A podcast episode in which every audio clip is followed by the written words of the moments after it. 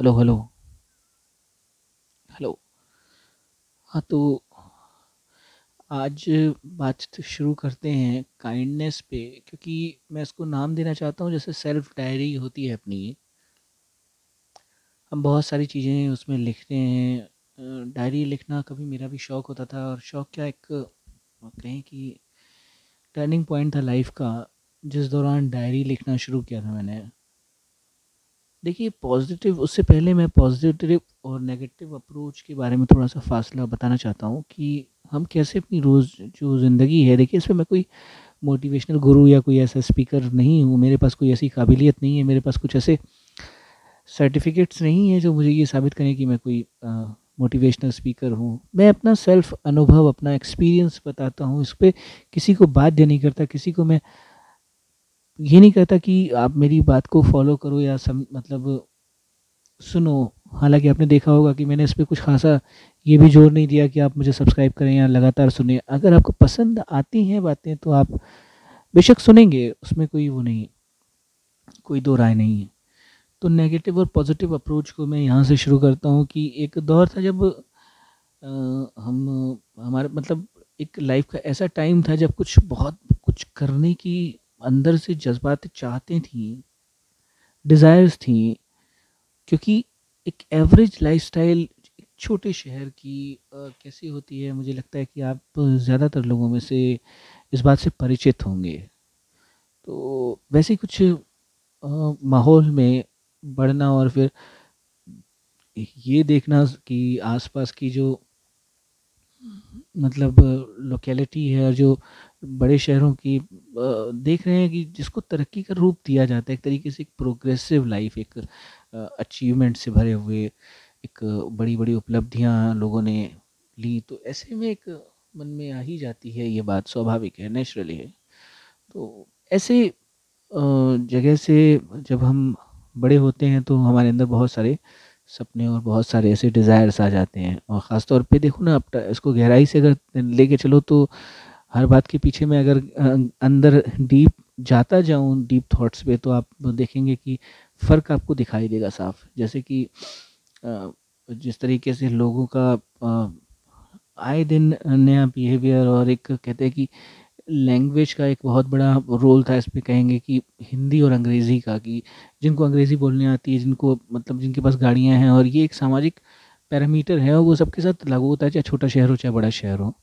तो ऐसे में ये जो चाहते हैं इनको होना कुछ गलत नहीं है। तो यहाँ पे एक एवरेज लाइफ सबकी चल रही थी, लेकिन इसी दौरान एक नेटवर्क मार्केटिंग और इस टाइप का यू नो बहुत सारी चीज़ें आई थी जिनको लोग फ्रॉड कहते हैं कहते हैं कि ये इन्होंने स्कैम किए ऐसा वैसा। लेकिन ये एक नेगेटिव अप्रोच है। मैं इसलिए कहता हूँ कि किसी भी चीज़ को मैंने जैसे पहले भी कहा कि बुरा या भला कहने से पहले उसके बारे में पूरी तरीके से समझ लेना, दोनों पलड़ों पे निष्पक्षता के साथ मतलब बिल्कुल पारदर्शिता के साथ इन दोनों को आप समझ के फिर इस पे ये सोचें कि ये अच्छा है कि बुरा है। क्योंकि किसी भी चीज़ के दो पहलू होते हैं, ये सिद्ध है, इस चीज़ को आप भी स्वीकार करेंगे। तो आपने कौन सा मतलब जो उसका हिस्सा है वो अपनाया, ये आपकी नज़रिया, आपकी जो चाहत, आपकी जो मतलब डिज़ायर है, जो जो आप देखते हैं, उसी को आप लेते हैं, ग्रहण करते हैं, ये भी स्वाभाविक है। तो इसलिए मैं कहता हूँ कि ये इसलिए मैं थोड़ा सा प्राउड फील करता हूँ कि मैंने वहाँ से मुझे कुछ सीखने को मिला और सीखने को ये मिला कि किस तरह से हम अपनी लाइफ को एक सिस्टमेटिकली डिसिप्लिन कर सकते हैं। हम एक बातचीत करने की जो कहीं की शुरुआत हुई तो वो उस दौरान ही हुई।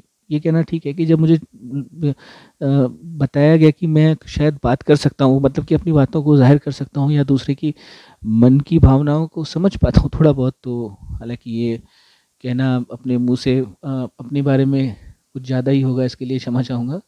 लेकिन एक बात कह रहा हूँ कि यहाँ पे ऐसा ज़ाहिर हुआ कि शायद मैं कर सकता हूँ ये चीज़। तो यहाँ से ही शुरुआत हुई तो इसी दौरान मुझे एक और अच्छी आदत पड़ी, जो कि थी डायरी लिखने की।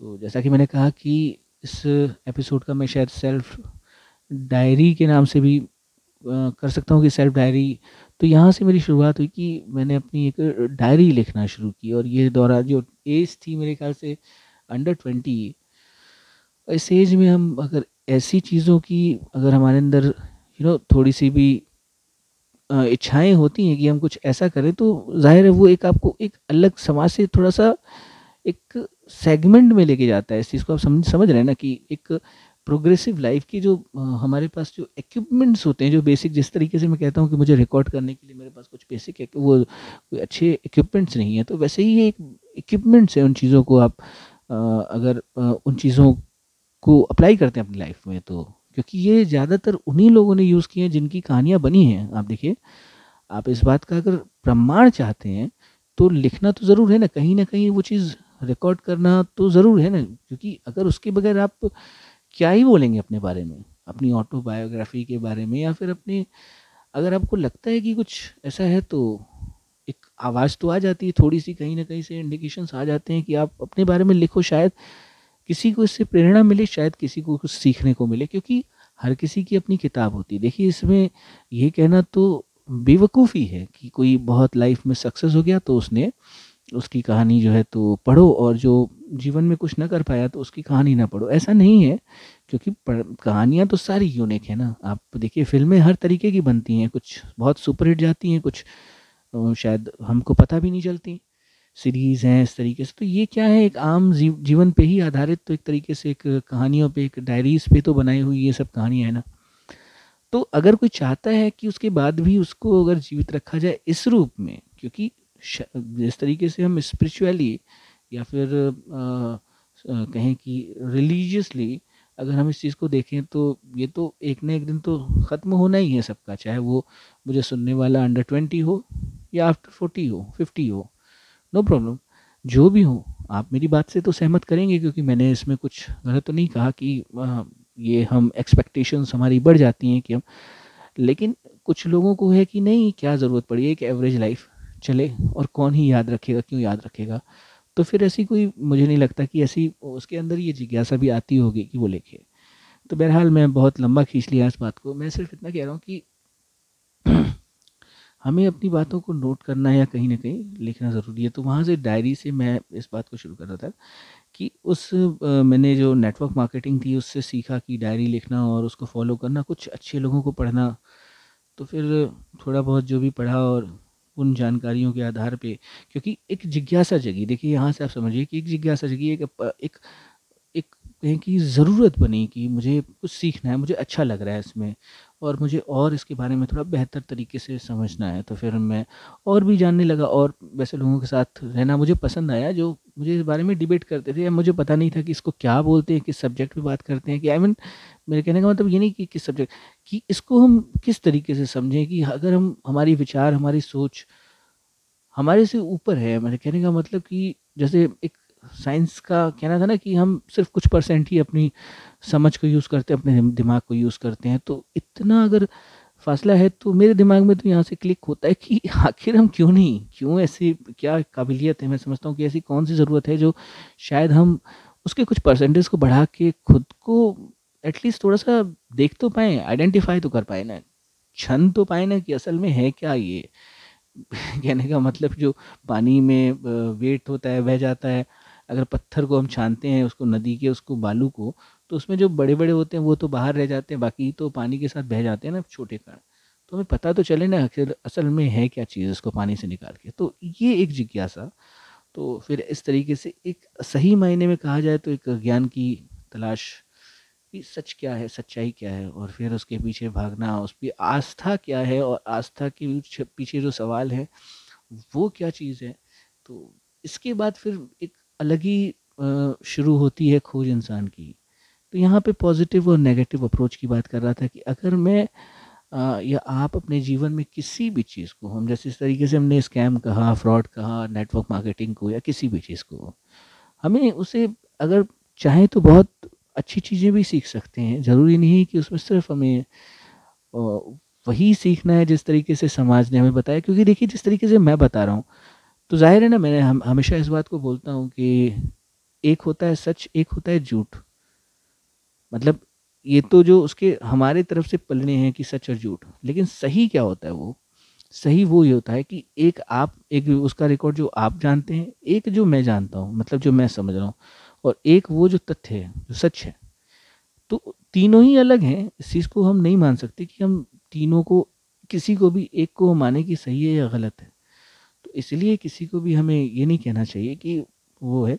लेकिन बस अपनी एक बात है कि अपनी भावनाएँ अपनी जो हमारे इमोशंस हैं इन चीज़ को हम ज़रूर से हमें शेयर करना चाहिए। मुझे लगता है कि एक बेस्ट प्लेटफॉर्म है ये जो आ, आ, मैं समझ रहा हूँ आजकल जो हमारे पास बहुत सारे ऐसे पॉडकास्ट और जिस तरीके से रेडियोज़ और जो भी कुकू एफएम के ज़रिए हैं इनके थ्रू हम कम से कम अपनी बातों को शेयर कर पा रहे हैं।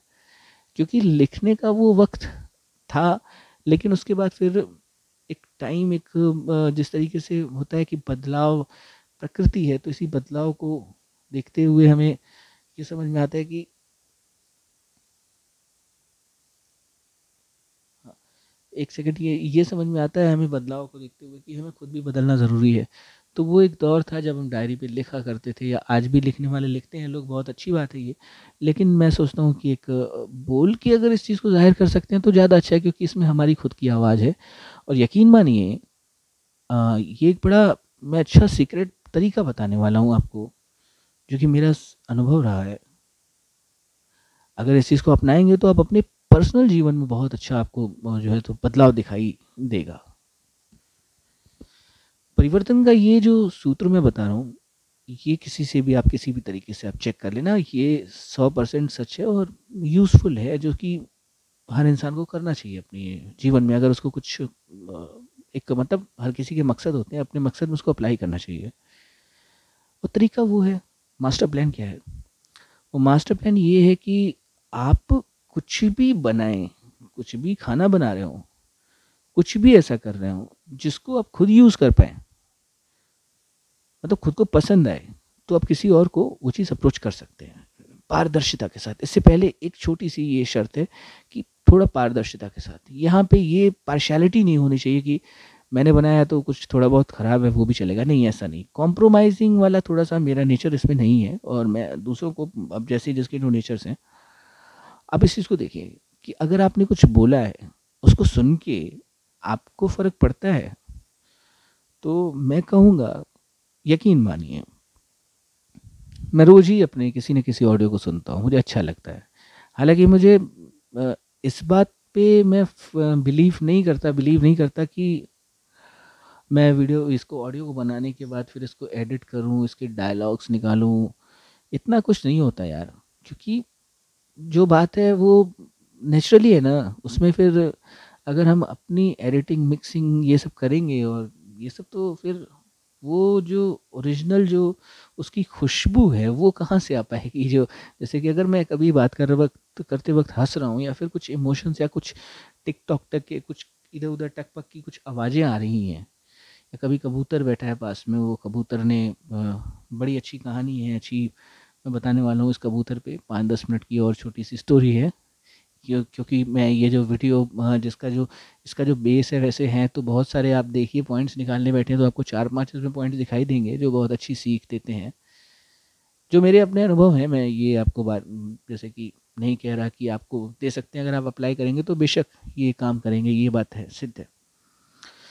तो इसी तरीके से एक और ये बात, जैसे कि इसका मूल जो नाम था काइंडनेस की बात कर रहा था मैं ऑडियो की आज के इस जो एपिसोड की तो काइंडनेस का असल भाव ये है कि यहाँ पे जितने भी हाँ देखिए आप, महापुरुष हैं या कहें कि महात्मा हैं, जैसे बुद्ध या फिर ओशो की बात करें तो मैं, क्योंकि जितनी भी कहानियों से, ज़्यादातर इन कहानियों से प्रभावित हूँ, वो ओशो के थ्रू ही हूँ। और मुझे कुछ अगर कुछ जानना है, जैसे कि मैंने पहले कहा था कि मैं गुरु नानक देव जी पे भी ओशो के मुँह से सुनना चाहता हूँ तो मैं अभी इधर निकाल ना पाया समय पूरे तरीके से कि इनका ऑडियो निकालूं, देखूँ, खोजूं कहाँ है, किस तरीके से, क्योंकि बोला तो होगा। और ये मुझे पता है कि इनका चौथा एपिसोड था वो, जो कि मैं सुन रहा था गुरु नानक देव जी के बारे में। लेकिन मैं सोच रहा हूँ कि पहले से सुनना शुरू करूँ। बेशक लंबा होगा, लेकिन आनंद तो आएगा ना। हाँ ये भी हो सकता है कि उसके मैंने बहुत सारे पार्ट सुन रखे हों, क्योंकि अलग अलग ऑडियोज़ अवेलेबल हैं मार्केट मतलब सोशल मीडिया पे। तो मैं, लेकिन इसको पूरा विस्तार से एक से लेके चौथे, पाँचवें जहाँ तक होगा, पूरा मैं सुनूँगा इसको। और सुनने के बाद, क्योंकि मुझे थोड़ा सा बड़ा आकर्षण लगा इधर, गुरु नानक देव जी की तरफ़। हालाँकि मेरा जो पहले का जो शुरू से रहा आकर्षण, मैं अगर अध्यात्म की बात कर रहा हूँ, इसमें अगर आप इतना ज़्यादा अगर इंटरेस्टेड हैं, इतना डीपली जा सकते हैं तो आप बेशक कंटिन्यू करिए। अदरवाइज़ मुझे लगता है कि अब जो मैं बात करने वाला हूँ, वो उस लेवल पे ही बात करूँगा।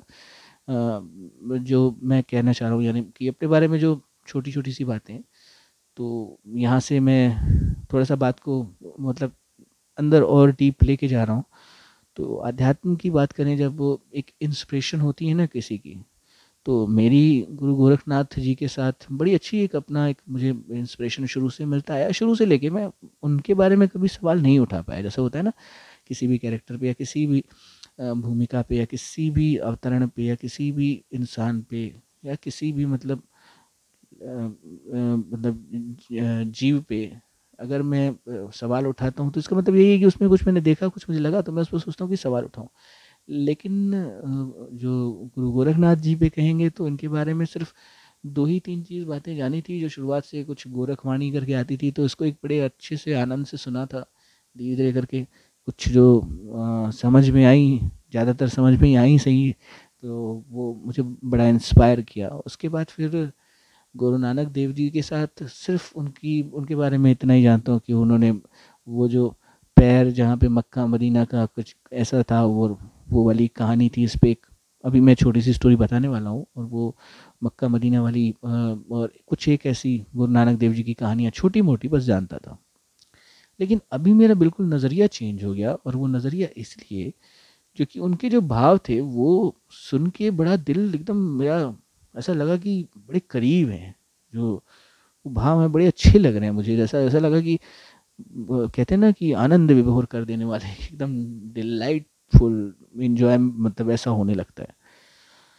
तो ऐसा ही एक भाव आया जब गुरु नानक देव जी के बारे में बताया कि वो कहीं मक्का या मदीना में ही थे और वहाँ पे एक मौलवी जी आए और उन्होंने कहा कि, भाई, गुरु नानक जी, आप हमारे साथ क्यों नहीं चले नमाज़ पढ़ने? तो उन्होंने कहा कि, आप ही कहाँ नमाज़ पढ़ रहे हो? आप तो कहीं और थे उस वक्त, कुछ और सोच रहे थे। इस तरीके से शायद मैंने पहले भी इनकी कहानी एक बताई है ये गुरु नानक देव जी की। मुझे बड़ी पसंद आई। ये एक ध्यान का एक बड़ा अच्छा मिसाल है कि जब हम अपने मन को ही संचालित करने लगते हैं तो फिर हमको उसका आनंद आने लगता है उसको हम पल को महसूस कर पाते हैं। एक चीज़ और बोली है इन्होंने गुरु नानक देव जी ने काइंडनेस के बारे में। आ, ये थोड़ा सा माफ़ कीजिएगा मैं आश्वस्त नहीं हूँ पूरे तरीके से इसको लेकर श्योर नहीं हूँ कि गुरु नानक देव जी ने बोली है गुरु गोविंद सिंह जी साहब जी ने बोली है। लेकिन ऐसे ही किसी महापुरुष ने ही बोली है या किसी ने संत महात्मा नहीं बोली होंगी कि जिसके अंदर भी काइंडनेस का उदय होता है मतलब एक थोड़ा सा मैं भी अजीब सी बात कर रहा हूँ हिंदी इंग्लिश दोनों मिक्स कर रखी हैं लेकिन मेरा टारगेट है बातों को आप तक पहुँचाना। तो वही बता रहा हूँ मैं कि काइंडनेस का क्या है कि जो इसके अंदर जिसके भी अंदर जो भाव होने इमोशंस कहेंगे कि अटैचमेंट कहेंगे भावनात्मक कहेंगे जिसके अंदर भी ये उत्पत्ति होती है, क्योंकि इमोशन से ही काइंडनेस आपके अंदर आ सकती है। तो इमोशंस बहुत ज़रूरी हैं। बगैर इमोशंस की समझ लो आप खाना बगैर तेल वाला, जैसे हम बहुत डाइट रखना चाहते हैं, कई बार होता है ना कि ऑयल नहीं खाएँगे। तो बगैर ऑयल के खा के देखो, मैंने ट्राई किया हुआ है। कुछ दिन बाद ना हड्डियों में से टक टक टक टक आवाज़ें आने लगती हैं। तो वो ऐसा हो जाता है, क्योंकि हर चीज़ की एक ज़रूरत है। ये भी एक लेसन है लाइफ में कि तेल की भी ज़रूरत है। उसको ल्यूब्रिकेंट भी करना ज़रूरी है। उसके लिए थोड़ा सा एक लिमिटेड ज़रूरी नहीं कि ज़्यादा ओवर एक्सेस लो। एक्सेस तो किसी भी चीज़ का घातक ही होता है। ये तो चाणक्य ने भी कहा है ना कि चाहे वो शुगर हो, चाहे वो गुड़ हो, चाहे वो खाना ही क्यों ना हो, हद से ज़्यादा वो विष है।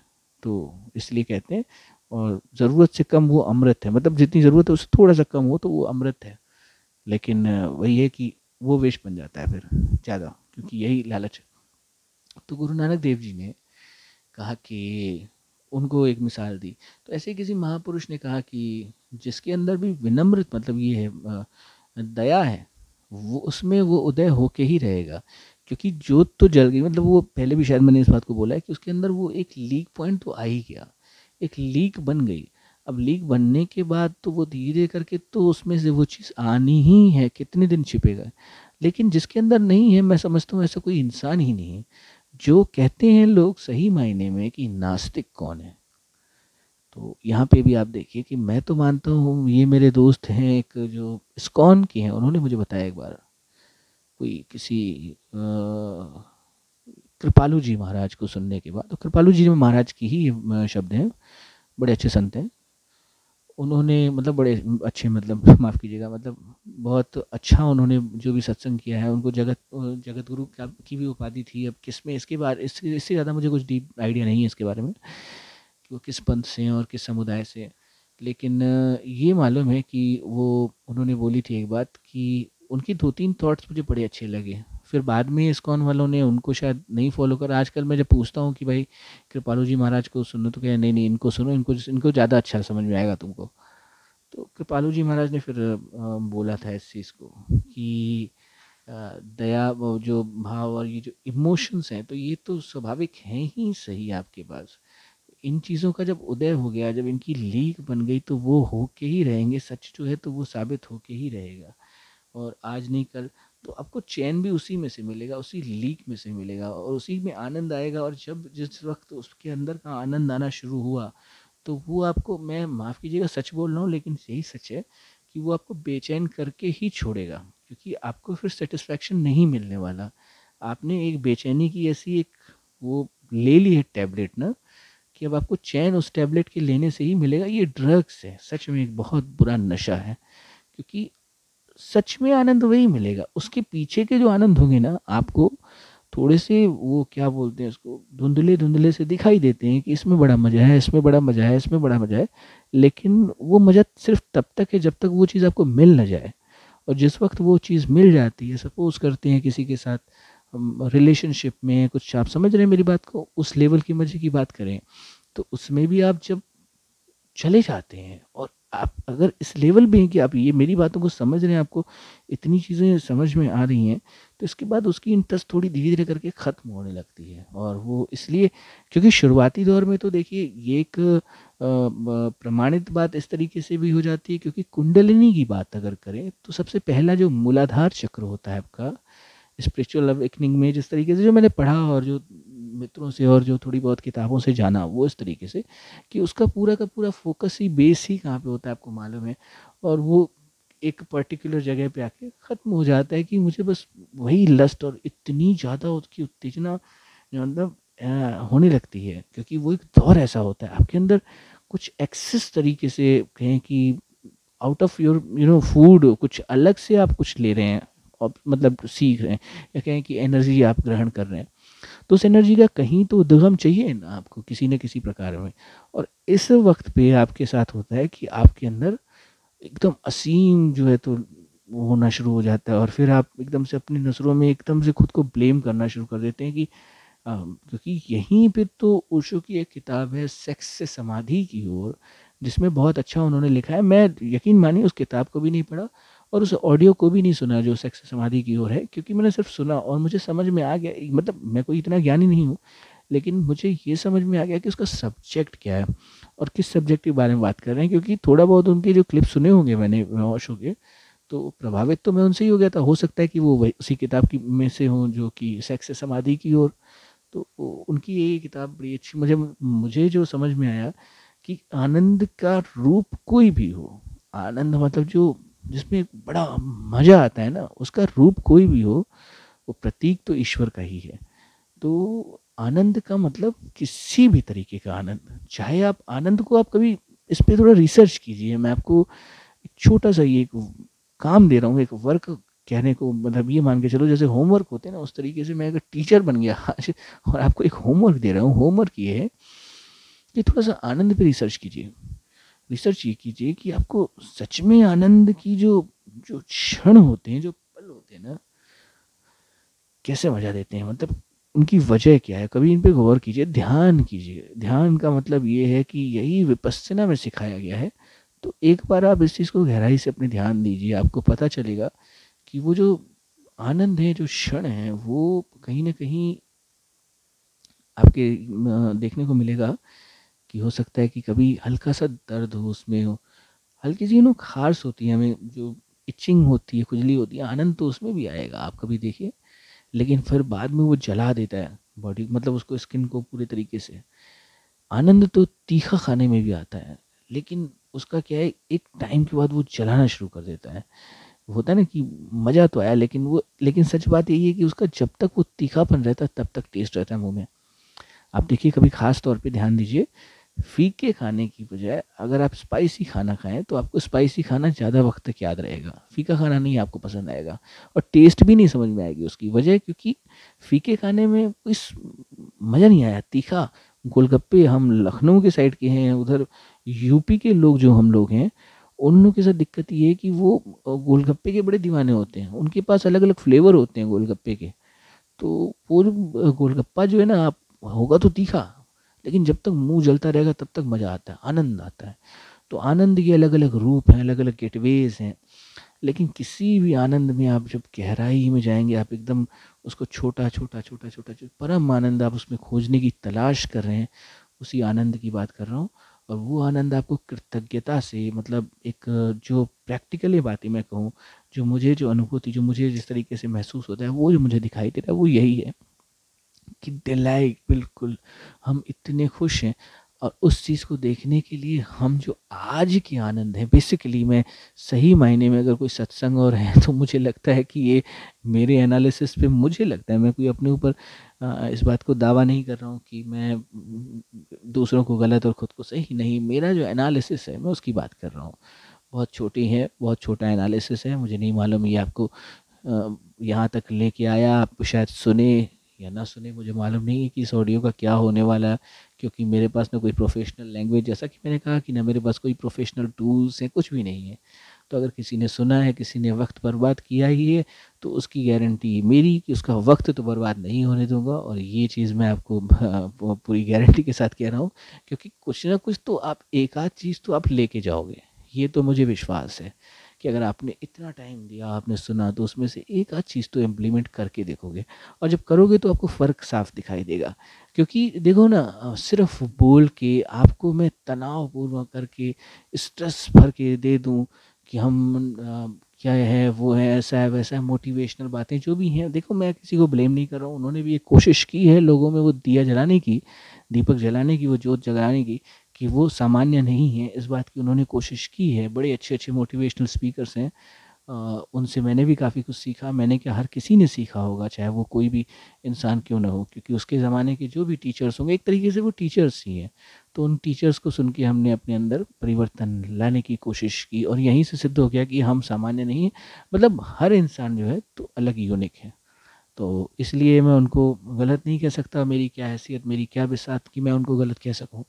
लेकिन मैं ये कह रहा हूँ कि कोशिशें तो उन्होंने भी की हैं, वो दीपक जलाने की, वो जोत जलाने की, लेकिन फ़र्क सिर्फ़ इतना ही है कि उनकी बातों को थोड़ा सा जब हम अपने अंदर करने की कोशिश करते हैं तो थोड़ा तनाव आता है। देखिए, इंसान का सबसे पहला स्वभाव है कंफर्ट उसको जहाँ पे कंफर्ट मिलेगा, जैसे कि बिल्ली के बारे में बहुत अच्छी स्टडी की हुई है, और मतलब ये जो देखा मैंने क्योंकि बिल्ली एक अचानक से मेरे पास आ गई थी, बड़ी प्यारी, बड़ी क्यूट सी बिल्ली थी, बड़ा अटैचमेंट हो गया उसके साथ मेरा, कुछ पाँच छः दिन में ही पाँच छः दिन मेरे ख्याल से पंद्रह बीस दिन तक थी, वो पंद्रह बीस दिन तक छोटी सी प्यारी सी क्यूट सी बिल्ली, मेरे पास उसका वीडियो भी है, अगर आप कहेंगे तो मैं शेयर करता हूँ कभी तो वो बिल्ली जो थी पाँच सात दिन तक मेरे साथ थी। एक बार की घटना है कि मैं सोया हुआ था, ठंड का टाइम था और हम एक बड़े से रूम में सोते थे। वहाँ पे तीन चार लोग और भी सोते थे, सबके अलग अलग बेड सोते थे और वो, मैं रजाई में सोया। मेरा बगल वाला जो बेड था, वो खाली था।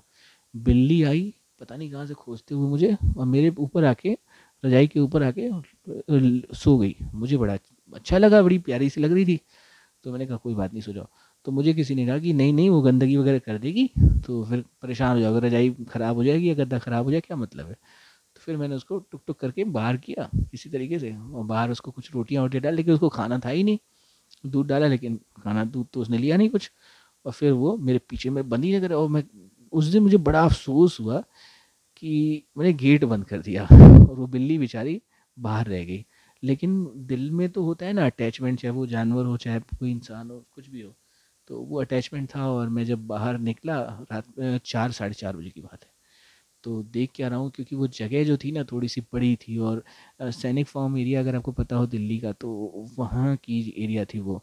तो सैनिक फॉर्म में क्या होता है कि सारा मतलब पेड़ पेड़ पेड़ बड़े बड़े फॉर्म्स हैं।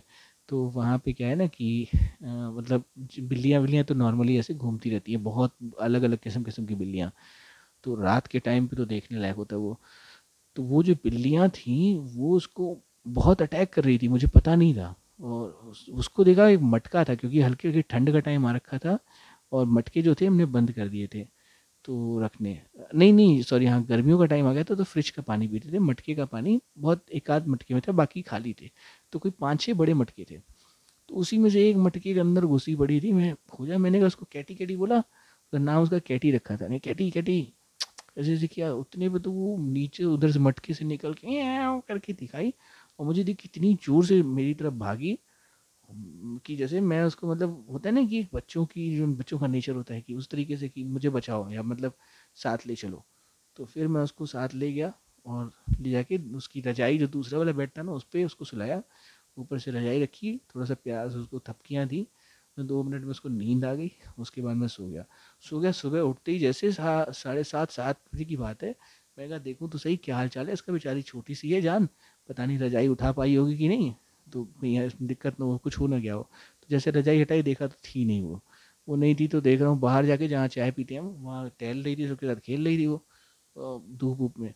तो सॉरी मतलब बैठे हुए थे इसी तरीके से धूप ये याद नहीं आ रहा ठीक से कि वो धूप थी या मतलब कैसा माहौल था। लेकिन ये मालूम सब बैठे हुए थे, सब्ज़ी वब्जी काट रही थी लेडीज़ तो वहाँ पे वो कैटी खेलने लगी। तो फिर उसके बाद मतलब बड़ी प्यारी सी वो कैट, वो चली गई। तो अटैचमेंट एक चाहे उसके साथ हो, इंसान के साथ हो, चाहे किसी जान, जानवर के साथ हो तो ये भी भावनात्मक ही है। आप अगर भावनात्मक नहीं है तो किसी के साथ अटैचमेंट हो ही नहीं सकता। चाहे वो एक डॉग हो, चाहे कबूतर हो तो एक काइंडनेस की बात कर रहा हूँ। ऐसे ही अभी कुछ देर पहले मेरे पास एक मित्र की फ़ोन आई और उसने बोला कि वो, क्योंकि इस्कॉन से है, मैंने आपको बताया था कि वो इस्कॉन से हैं तो उन्होंने क्या, भाई मेरे से बातचीत हुई तो मुझे बोला कि भाई मुझे ना एक स्कूटी चाहिए यार, तुम दिल्ली में हो तो मुझे देख लो यार, कोई मिल जाए ऑप्शन, क्योंकि हमारे पास उसकी जो एरिया है ना, वहाँ पे रोड थोड़े ठीक ठाक नहीं है तो किसी ने बोला कि नया लेने से मतलब नहीं है, बस ऐसे ही तो कभी कभी सब्ज़ी लेने वगैरह जाना होता है। तो ले लो। तो मुझे बोला कि अगर कोई ऑप्शन मिलता है तो भाई देख के ले लो मेरे लिए या मुझे बताओ तो मैं ले लूँगा, मैं ठीक है। तो अब देखो उसकी आदत को मैं बताऊँ आपको, कुछ गहरी बातों को बोलूँ कि उसकी आदत को। आप देखिए, मालूम क्या बोल रहा है वो मेरे को? कह रहा है कि यार जानते हो किसी की वो कोई भक्ति में जाएगा मंदिर वंदिर जाएगा तो बड़ी अच्छी बात है, तुमको भी इसका फल मिलेगा। मैं तुरंत उसको बोला, मैंने कहा, सुन भाई, ये लॉलीपॉप और ये जो सेल्स वाली जो तुम्हारी आदत है ना, इस चीज़ को छोड़ दो, क्योंकि इससे मुझे कुछ फ़र्क नहीं पड़ना, क्योंकि तुम जो बोल रहे हो कि मुझे इसका, मुझे फल तो भाई मुझे उस, उसकी लालच नहीं है मेरे भाई, मुझे कुछ नहीं चाहिए।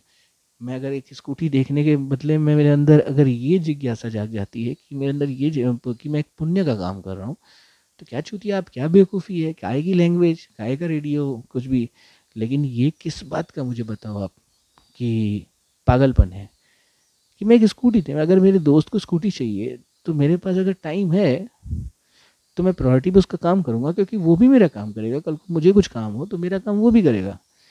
मैं इस मकसद से करूँगा कि मैं इस मकसद से करूँगा कि नहीं, उसको मैं अगर अच्छी डील दिला दूँगा तो मुझे इसका पुण्य मिलेगा, क्योंकि वो मंदिर जाने वाला है। अरे क्या यार, हद हो रही है तो ये जो भावनाएँ थी ना, लोगों के मन में जिस तरीके से ये लेयर वाइज आ रखी हैं बातें ये बड़ा गलत है। अब मुझे कहा, मैंने कहा कि सबसे पहले उसने फ़ोन किया कि कर क्या रहे हो तुम? मैं, ये एक देखो ना, अब इसने ये अप्रोच करने से पहले मुझे बोला कि तुम कर क्या रहे हो? तो मैं सच में बताऊँ कि मैं क्या कर रहा हूँ? तो ये, इसके लिए मैंने आज रिकॉर्ड भी किया कि ये बात मुझे थोड़ी सी आज याद रहे, क्योंकि इस बात से आपको किसी और को कुछ फ़र्क पड़े या ना पड़े, लेकिन मुझे ज़रूर पड़ेगा। और वो बात ये है कि आ, कुछ दिन पहले मैंने अपनी एक राहुल के साथ वाली डिबेट को भी आपके साथ शेयर किया था। सेम एज इट इज़ कुछ ऐसा ही है। और इस चीज़ को मैं इसलिए नहीं मेंशन कर रहा हूँ कि मुझे इस बात का कुछ अपने अंदर कुछ वो गुरूर है गलत है। शायद मुझे लग रहा है कि मुझे नहीं मेंशन करना चाहिए लेकिन मैं इसलिए कर रहा हूँ क्या था कि मुझे मुझे खुद को याद रहे इस चीज़ के बारे में कि कहीं ना कहीं मेरे जो विचार हैं मुझे गलत नहीं साबित करते हैं। मुझे इस बात को थोड़ा सा प्राउड हो कम से कम। इसके लिए मैं कह रहा हूँ, नहीं तो मैं कहीं इस बात से रास्ते डगमगा ना जाऊँ, इस रास्ते से मैं भूल चुक ना हो जाए मुझसे, इसलिए। और वो बात ये है कि जैसे फ़ोन किया तो मुझसे पूछा कि कर क्या रहे हो? तो मैंने कहा, भाई, मैं एक बढ़िया काम कर रहा हूँ, बैठा हुआ हूँ, बस ऐसे ही। तो क्या क्या वो हुआ यूँ कि कुछ दिन पहले कुछ कबूतर आए थे। तो कबूतर क्या, घूमते रहते हैं, आपको पता ही है नॉर्मली। तो घर का जो हमारा बाहर का थोड़ा सा एरिया है ना वहाँ पे टहलते रहते मुझे लगा कि भाई इनको पानी वानी की ज़रूरत होनी चाहिए। पानी मतलब शायद वो खोजते होंगे बेचारे। पानी रखना शुरू किया चावल रखने शुरू किए क्योंकि मेरे पास इनका वो वाला तो आ, आ, दाना तो था नहीं जो खाते हैं वो कुछ होता है ना बाजरा वगैरह। तो वो मेरे पास था नहीं तो मैंने चावल रखे। चावल रखे तो उन्होंने रेगुलरली चावल को बढ़िया से खाते रहे खाते रहे खाते रहे। अब क्या हुआ कि उस दिन मुझे मतलब एक बार ऐसा रखा दो तीन दिन से देखा, चावल खा नहीं रही है। तो एक हो जाता है ना फ़िक्र आ जाती है अटैचमेंट एक, जबकि अब सही है, गलत है, जो भी है। ये क्यों नहीं खा रहे हैं? फिर मुझे समझ में नहीं आया कि सामने वाले घर में, क्योंकि वो क्या था ना, बंद था। बड़ी अच्छी कहानी है ये। तो वो दरवाज़ा बंद है, क्योंकि वो जो रेंट वाले थे, वो चले गए। किराएदार जो थे, चले गए। तो फ्लैट थोड़ा सा बंद पड़ा हुआ है। और वहीं पे थोड़ी सी एरिया की जैसी हमारी एरिया है वहाँ पे भी एरिया है उसमें ये कबूतर ने अंडे दिए। कबूतर ही थी अंडे दिए उसने दो तीन अंडे दिए मुझे मालूम नहीं कि दो या तीन। तो ये मुझे मालूम था कि वो बैठी रहती थी वहाँ पे। अंडे दे के मतलब ये मालूम था कि वो जैसे कब वो तो बचपन में देखा था ना मुर्गियों को भी। तो मुझे मालूम था कि अंडा दे के वहाँ पर बैठ जाता है उसको थोड़ा हीट देते हैं क्या करते हैं भगवान जाने। और कुछ दिन के बाद वो उसमें से कबूतर निकल आते हैं। तो ऐसे ही एक दिन देखा तो छोटे छोटे दो कबूतर बिल्कुल एकदम मूर्ति की तरफ़ बैठे हुए हैं, एकदम हिल डुल कुछ भी नहीं छोटे छोटे से। दो तीन दिन बाद देखा तो थोड़े से बड़े ही हो लग रहे थे, लेकिन थे वैसे के वैसे, बैठे वैसे के वैसे हुए थे। अब फिर भी मेरा दिमाग देखो, सूक्ष्मता देखो, मुझे समझ में नहीं आ रहा है कि ये कबूतर बेचारा अंदर तक आ जा रही थी, आ रहा था जो भी, रूम तक। अब मुझे समझ में कि वो चक्कर क्या है। चावल पड़े हुए हैं, पानी भरा पड़ा हुआ है, लेकिन ये बार बार अंदर आ रहा मेरे को उसकी लैंग्वेज नहीं समझ में आ रही थी। अचानक देखिए ऊपर वाले की माया, कहते ना कि माने या ना माने ईश्वर है कि नहीं, लेकिन मैं तो हर पल, हर लम्हा सच बताऊँ आपको, यकीन करता रहता हूँ इस बात को, आँखों देखी बातों पे यकीन करता हूँ। मुझे इस बात की कोई प्रमाणिकता नहीं चाहिए कि ये मंत्र से या ये पाठ से मैं किसी तरीके से भगवान को प्रसन्न करके अपनी मनोकामना पूरी करूँगा, मुझे वो कल्चर बिल्कुल कतई नहीं चाहिए। मुझे ये कल्चर चाहिए कि उसकी मौजूदगी होनी चाहिए मेरे पास। मौजूदगी क्योंकि अगर वही है तो मुझे और किसी की ज़रूरत ही क्या? मतलब वो तो उसके तेज से ही, आप समझो ना जैसे ईश्वर ने ही सारी प्रकृति बनाई है तो उसी की इमेजिनेशन से ही जब सब कुछ बना हुआ है तो मेरी इमेजिनेशन भी तो उसी से इंस्पायर होती है ना। तो कहीं ना कहीं मेरे लिए ये छोटी मोटी छोटी बड़ी चीज़ों को लेकर क्यों काय को परेशान होता हूँ? तो अब इस चीज़ पे बात है कि हम इस चीज़ को शायद चला नहीं पा रहे हैं। इतनी सारी मेरे पास हाथ में इतने सारे ये मेरे पास सुविधाएँ हैं, जैसे चिराग हैं, इस तरीके से हमारे पास कहें कि ये कौन सा ट्री होता है जो जिसको बोलते हैं कल्प वृक्ष। तो ये कल्प वृक्ष जैसी चीज़ें तो हो ही सकती हैं तो फिर हम क्यों छोटी छोटी चीज़ को? तो मुझे इस बात का प्रमाण चाहिए रहता था कि मेरे ईश्वर की मौजूदगी तो यहाँ से मुझे सिद्ध होती है कि ईश्वर की मौजूदगी यहाँ पे है और वो मौजूदगी इसी रूप में कि भले मैं ना समझ पाऊँ उसकी भाषा कबूतर की। मैंने कोई ट्रेनिंग नहीं ली, मैंने कोई कबूतर पे स्टडी नहीं की, कुछ भी गूगल नहीं किया, कुछ मालूम नहीं हुआ उसके बारे में। लेकिन आज एक पहली बार मैंने एक चीज़ देखी सोचा कि मोबाइल में रिकॉर्ड कर लूँ। फिर मैंने कहा तमाशा बना कि मुझे तरक्की करने का कोई शौक़ नहीं है। आई I मीन mean, किसी और की ज़िंदगी मतलब कबूतर के बारे में दिखा के कुछ ऐसे रेयर फुटेजेस दिखा के क्यों अपने आप को क्या किस लिए कर रहा हूँ मैं? बड़ी फैक्ट क्लियर हो गई बात कि किस लिए कर रहा हूँ मैं असल मायने में। उस चीज़ को ही दिखा के फिर उसी पे नकली और तो चूतियाब क्यों करूँ? तो लेकिन हाँ ये कहानी बताने लायक थी। कहानी बताने लायक थी इसलिए। तो कबूतर ऐसे आए अंदर और एक दिन हो गया, दो दिन हो गया, रोज़ ही मैं देख रहा था। लेकिन मैं निरंतर जो है तो चावल और पानी डालने में कोई कमी ना छोड़ूं। इस पर मुझे फिर एक्सपेरिमेंट करने का दिल किया कि क्यों आखिर? तो एक दिन फिर मैंने दाल उठाई, थोड़ी सी दाल की डाल डाल दिया। वो भी नहीं खाया इसने, झाड़ू लगा के नेक्स्ट डे फिर। तो ये बुरा लग रहा था कि झाड़ू लगा के मुझे वेस्ट जा रहे हैं, अगर किसी, उसके पेट में चले जाएँ तो ज़्यादा अच्छा। लेकिन वो ना होने की वजह से फिर करते करते एक दिन समझ में आया कि क्यों ना मैं एक काम करूँ, इनको मैं वो चावल पके हुए डाल के देखूँ। पके हुए चावल डाले और कोई शाम का टाइम ना उम्मीद नहीं होती कि शाम को ये आएँगे कैसे, क्योंकि कभी कभी तो मैं एक बार डाल देता हूँ तो दो दो दिन तक नहीं खाते और कई बार ऐसा होता है कि तीन तीन बार डालो ना, फिर भी ख़त्म कर देते हैं। तो उस दिन मुझे लगा कि भाई, शाम को डाला चार पाँच बजे की बात है ठीक ठाक से डाले मतलब थोड़ी देर में आधे घंटे में ख़त्म। मैंने कहा, वाह यार, ये तो सही है, बड़ा अच्छा लगा मुझे। उसके बाद फिर मैं दूसरे दिन चावल, क्योंकि दिन में बनाए नहीं थे तो भीगे हुए चावल चावल को पहले भिगाया बकायदा तीन, चार, पाँच घंटे तक। और रात में भिगा के फिर उसको निचोड़ के सुखा के फिर डाला, लेकिन उसको भी कोई खासा खाया नहीं इन्होंने। मुझे समझ में नहीं आ रहा कि खा क्यों नहीं रहे। तो दिमाग काम किया, शायद कहीं ऐसा तो नहीं है कि कबूतर अपने बच्चों को खिलाने के लिए ले आता होगा। तो फिर जो है, मैंने क्या किया कि रोज़ ही, अब जो है, दो, तीन दिन से लगातार कल की जो चावल थोड़े से एक्स्ट्रा बना के रख दिए कि तीन चार दिन तक इनको खिला दूँगा, इससे कोई फ़र्क नहीं पड़ेगा। तो ख़राब होने भी नहीं है चावल, ठंड का मौसम है, फ्रिज में और रखते हैं हम। तो तीन चार दिन तक मतलब अपने पास स्टॉक मेंटेन है कि अगर हम चावल, मैंने चावल नहीं बनाया तो भी इनके पेट पे कोई कमी नहीं होगी, इनका पेट भरा रहेगा। इनके पास यहाँ पे ग्राउंड में बिछे रहेंगे चावल। तुम जितना खाना है खाओ, फिर और ये बात जो है, मैं, मेरे जो साथ में रहने वाला शख्स है, उसने इस बात का एक विरोध किया एक बार। बोला कि, कह रहा कि भाई, जो तुम जो कुछ भी कर रहे हो ये दान मैंने कहा पहली बात तो मैं दान बहन का ये इस भावना से नहीं करता हूँ। तो बोला कि जो कुछ भी करो अपने पैसे से करना चाहिए। अब मुझे इतना गुस्सा लगा उस दिन लिटरली क्योंकि हम दो लोग रहते हैं और हम लोग शेयरिंग में रहते हैं और आ, सारी चीज़ें मोस्टली खाने पीने की चीज़ें शेयर ही करते हैं। ज़्यादातर ये होता है कि भाई मैं ही लेके आता हूँ सामान जो भी। तो इसको मुझे बड़ी तकलीफ़ हुई। मैंने कहा यार तुम्हारी ऐसी की तैसी अब नेक्स्ट टाइम से मैं चावल भी प्रीमियम क्वालिटी की यूज़ करूँगा और तुम्हारा शेयर भी नहीं लूँगा और दूसरा कबूतरों को भी खिलाऊँगा।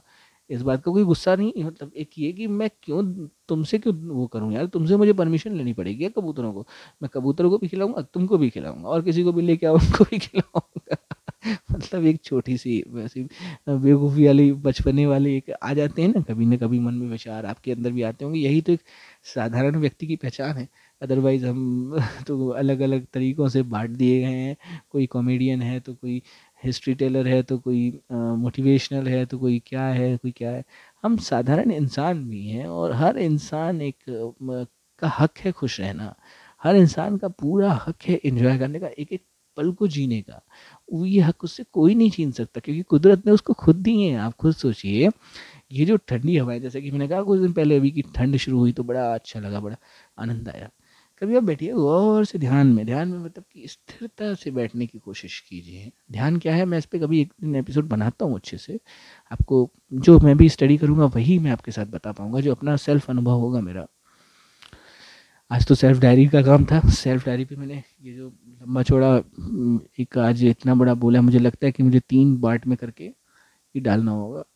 तो मैं इसकी बात कर रहा हूँ कि एडिटिंग अपने से होती नहीं यहाँ तो मैं ये कह रहा था कि सेल्फ डायरी के इसको मैं एक पेश करने वाला हूँ, इस पर मेडिटेशन पे भी, ध्यान पे। तो कभी आप ध्यान से बैठिए, जैसा कि विपස්සना का पहला मूल भूत, जो सबसे पहला जो नियम सिखाते हैं, और वो यही आनापान की अपने महसूस करो मतलब चीज़ों को फील करो, उन चीज़ों को समझो, बगैर सुने उन चीज़ों को समझने की कोशिश करो। मतलब जैसे कि सांस को समझो हवा को समझो, जो हल्की फुल्की टच हो रही है, हवा हमारी रोहों के साथ, उन रोहों को समझो, क्योंकि ये भी तो तुम्हारे ही है ना। ये जो बाल हैं एक हाथों में, सिर पे, ये भी तो तुम्हारे ही है ना। तुम्हारी तो प्रॉपर्टी है, तुमने गिनी क्यों नहीं अभी तक? बड़ी बात देखो आप। ये तुम्हारी चीज़ होने के बावजूद तुमने कभी उसको गिना नहीं, कभी उसको, कभी गहराई से तुमने कभी अपने पैर के जो नाखून हैं, उनको कभी गौर से देखा है तुमने कि किस शेप में है, कहाँ तक वो साइड से कटे हुए रहते हैं, कैसे होते हैं? या उसके नीचे की जो स्किन है, तुमने देखा नहीं क्यों? क्यों मालूम? क्योंकि तुमको मालूम है तुम परमानेंट नहीं हो। सबकॉन्शियस में तुम्हारे दिमाग में कहीं ऐसी बुद्धि में घुसा हुआ है कि तुमको शायद मालूम है कि ये कोई परमानेंट नहीं है। क्योंकि अगर परमानेंट हो तो शायद हम देखें। ये तो बड़ी बात, पते की बात समझ में आती है। लेकिन घर को तो हम अपना समझ लेते हैं, घर का तो कोना कोना अपना समझ लेते हैं। अपने चीज़ को तो हम देख लेते हैं। तो दोनों ही चीज़ें हैं। देखो ना, फ़र्क अपना ही है कि हमें क्या समझना है, हमें किस तरीके से क्या चाहिए, ये हम लेते हैं। नेगेटिव अप्रोच या पॉजिटिव अप्रोच तो जो भी चीज़ें हमारे साथ घटित होती हैं ना लाइफ में, उनमें हमें, हमारे सामने एक किताब की तरह, एक घटना की तरह। तो आप ये देखो, मैं जिस ये छोटी सी जो कहानी बताई, कबूतर वाली, वो एक काइंडनेस की तरफ़ मुझे ये दिखाया उसने मुझे जो, जिस चीज़ से मैं प्रेरित हुआ और ये घटना मैं बोल रहा हूँ आपको, क्योंकि ये मेंशन करने वाली कोई ऐसी खास बात है नहीं, लेकिन मेंशन करने का मकसद सिर्फ़ इतना है कि जो एक्ट ऑफ़ काइंडनेस है ना आपकी, यही आपको, आपके अंदर की उस भावना को जगाती है जिसमें कि आपको हर रूप में एक ईश्वर या एक ऐसा दिखाई देने लगता है। और इस चीज़ पर मैंने एक, पहले भी एक ऑडियो बनाया है। कि बुरा भला हम कैसे लें लेकिन फिर से मैं एक और बना रहा हूँ, इसी पे एक और बात ये कह रहा हूँ, जो कि मैं सोचता हूँ, वही मैं अपने थॉट्स आपको बार बार कह रहा हूँ, वही चीज़ रखता हूँ। कि किसी भी चीज़ को लेने का दो तरीका है, उसको आप या तो नेगेटिव लेते हैं, या तो उसको आप अच्छा लेते हैं, या तो बुरा लेते हैं। लेकिन जब अगर आप बुरा लेते हैं किसी चीज़ को तो आप ये समझ के चलिए कि वो चीज़ आपके अंदर है। वो, उस चीज़ की बुराई नहीं है बुराई शायद आपकी है। तो मतलब यही मैं कह रहा हूँ इन चीज़ों को हमें सीख के, अगर समझ के हमने अपने जीवन में धारणाएँ अपनाई और उन चीज़ों को देखना शुरू किया और उन्हीं चीज़ों को भूला, जो चीज़ों का अस्तित्व ही नहीं है, उनको याद करके आज की चीज़ों को हम जब भूल जाते हैं, इस पल को जब हम शुक्रिया कहने वाले हैं, जिस चीज़ में हमें कहना चाहिए, उस चीज़ के लिए हम शिकायतें करने लगते हैं तो आने वाला अपना जो रोड है ना, वो भी हम ख़राब करते जाते हैं और बड़ा मुश्किल दौर आ जाता है, क्योंकि इन विचारों से ही जब शुद्ध होता है मन, जब मन में अच्छी भावनाएँ होती हैं, अच्छे विचार होते हैं, आप कभी ट्राई करके देखिए, जब बगीचे में फूल ही फूल हैं तो खुशबू तो स्वाभाविक है ना। लेकिन जब बगीचे में सिर्फ़ कांटे सिर्फ़ कांटे सिर्फ़ कांटे, बाहर से गेट बंद करके उस बगीचे का आपने उस पर चांदी की वॉल लगा रखी है या सोने के अपने बड़े से वो बना रखे हैं, कुछ भी आपने उस पर हीरे जड़ रखे हैं उस दीवार पे। लेकिन अंदर से तो वो कांटे हैं ना। लेकिन अंदर से अगर सोचिए, वो खुशबू है, बाहर से वो खंडर ज़मीन ही क्यों ना हो, कुछ भी ना हो पुराना हो, जुड़ा हुआ महल ही क्यों ना हो, लेकिन खुशबू तो बाहर तक आएगी ना। ये फ़र्क है, कि अगर आप अपने मन को पूरे तरीके से शुद्ध करेंगे तो आपको दिखाई देगा अच्छा करेंगे तो आपको दिखाई देगी, हर चीज़ में सुंदरता दिखाई देगी। और जब सुंदरता दिखाई देती है तो वही सुंदर रूप ही तो ईश्वर का है ना, जिसमें सुंदरता की बात कर रहा हूँ, जिस वो पल, एक क्षण की बात कर रहा हूँ, जिस टेम्प्रेरी लस्ट के पीछे हम भागते हैं, या धन के पीछे, या किसी भी चीज़ की अनुभूति लेने के पीछे, आखिर सेक्स की भी शुरुआत कहाँ से होती है? हाथ के स्पर्श से ही तो होती है ना, आप समझिए। जब हम किसी को हाथ से टच करते हैं तो हमारे अंदर वो फील ही तो आता है ना कि हमने हमको ये हमने देखा, हमने एक पिक्चर बनाई कि वो शख्स को हम टच करके हमको ये फील होगा। लेकिन जब टच करते हैं तो हमारे अंदर का फील उसी टाइम आप सोचिए कि उसकी शक्ल चेंज हो जाए। तो फील क्या ख़त्म हो जाएगा? और वो ख़त्म हो नहीं, क्योंकि वो फील आपके अंदर है। उसमें नहीं, ये जो करंट की जो फीलिंग जो भावना है, ये आपके अंदर है। तो इस चीज़ को आपने, हमें समझना होगा। और ये चीज़ समझ के अगर हम इतना चेंज करते हैं तो बेशक बहुत फ़र्क पड़ेगा। तब तक के लिए मैं इजाज़ चाहूँगा, बहुत लंबा ऑडियो इसको मुझे तो या तीन बार में ऊपर से बच्चे की रोने की आवाज़ भी आ रही है। धन्यवाद।